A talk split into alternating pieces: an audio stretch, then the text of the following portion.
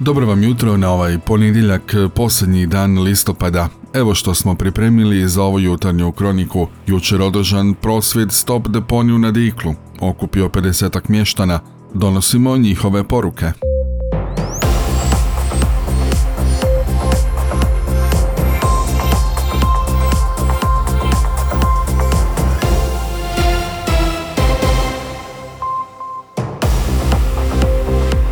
Dobro vam jutro. Jučer je ispred deponija u Diklu održan prosvjed Stop deponiju Zadar na kojem se okupilo oko 50 mještana. Mještani su odlučili organizirati prosvjed kao reakciju na požar koji je utorak buknuo na deponiju.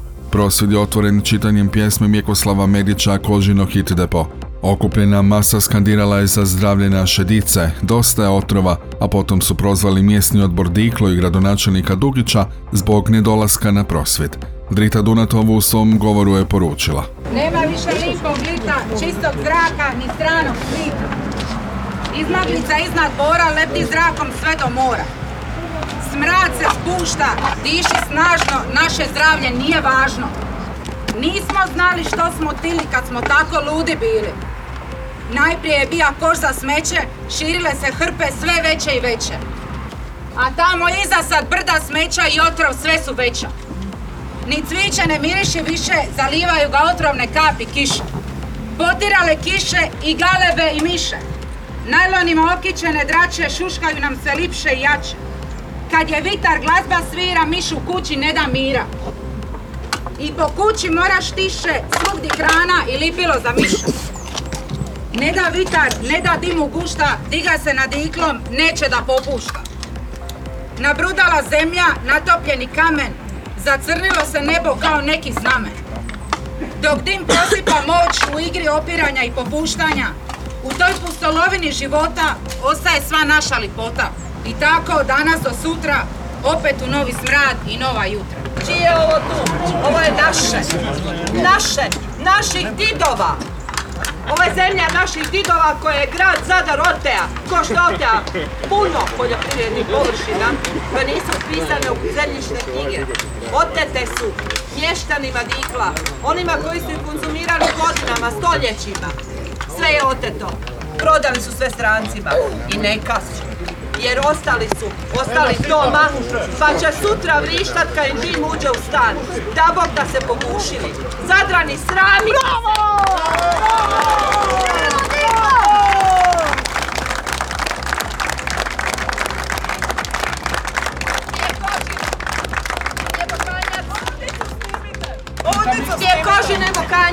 Gdje su kožinjanci? Gdje su kokanjani?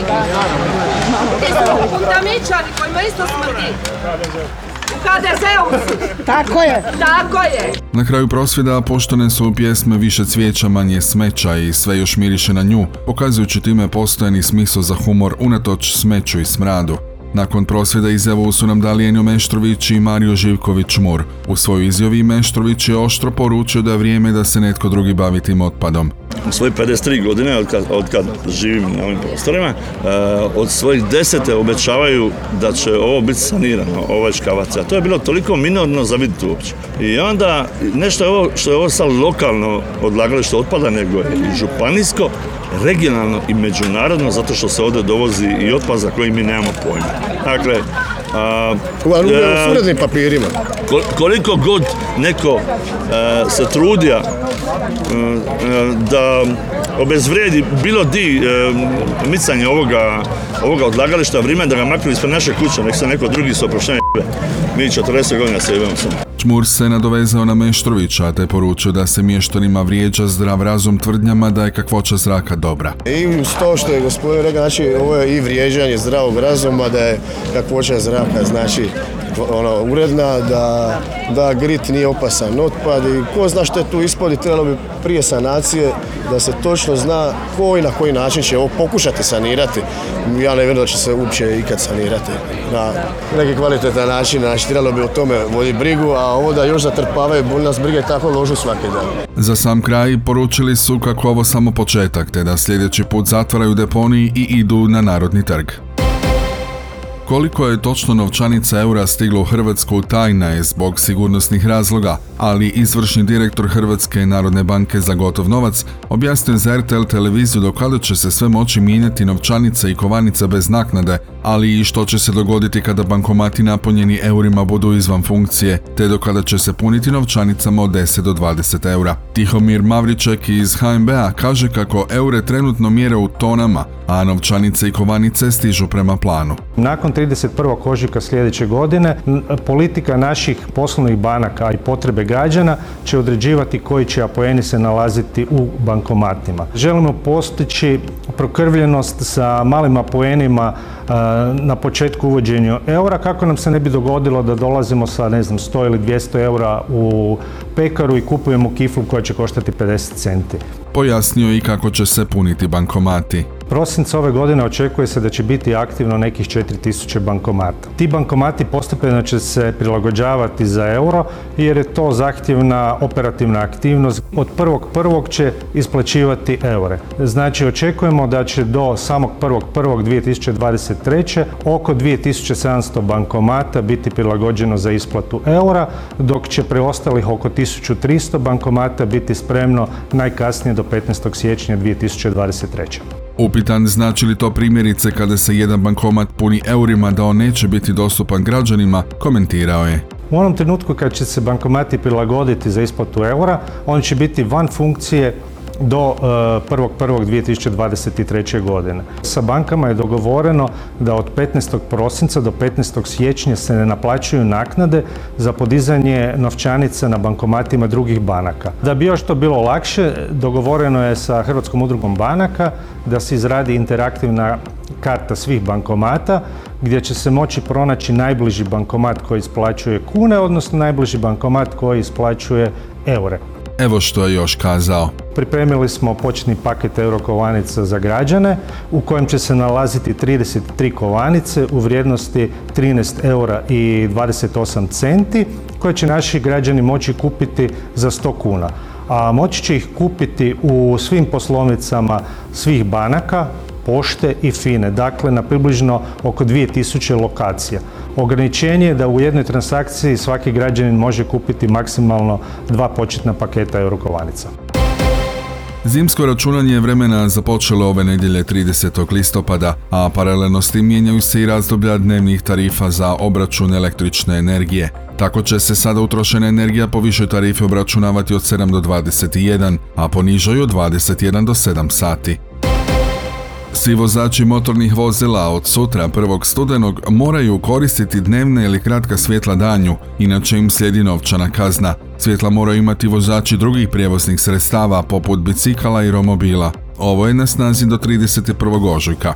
Policija upozorava vozače kako s odredbom člana 102. zakona o sigurnosti prometa na cestama od 1. studenog do 31. ožujka obvezni koristiti dnevna ili kratka svjetla. Osim toga, vozači mopeda i motocikla dužni su tijekom cijele godine danju imati upaljena kratka svjetla na vozilu. U slučaju nepoštivanja navedenih zakonskih odredbi slijedi novčana kazna od 30 eura. No svjetla su obvezni koristiti i vozači bicikala te osobnih prijevoznih sredstava, to je nova kategorija sudionika u cestovnom prometu, pa pod njih spadaju električni romobili, segve i slično, i to od prvog sumraka do potpunog svanuća noću, te u slučaju smanjene vidljivosti. Biciklisti su na bicikli dužni imati upaljene jedno svjetlo bijele boje na prednjoj strani, te svjetlo crvene boje na stražnjoj strani bicikle.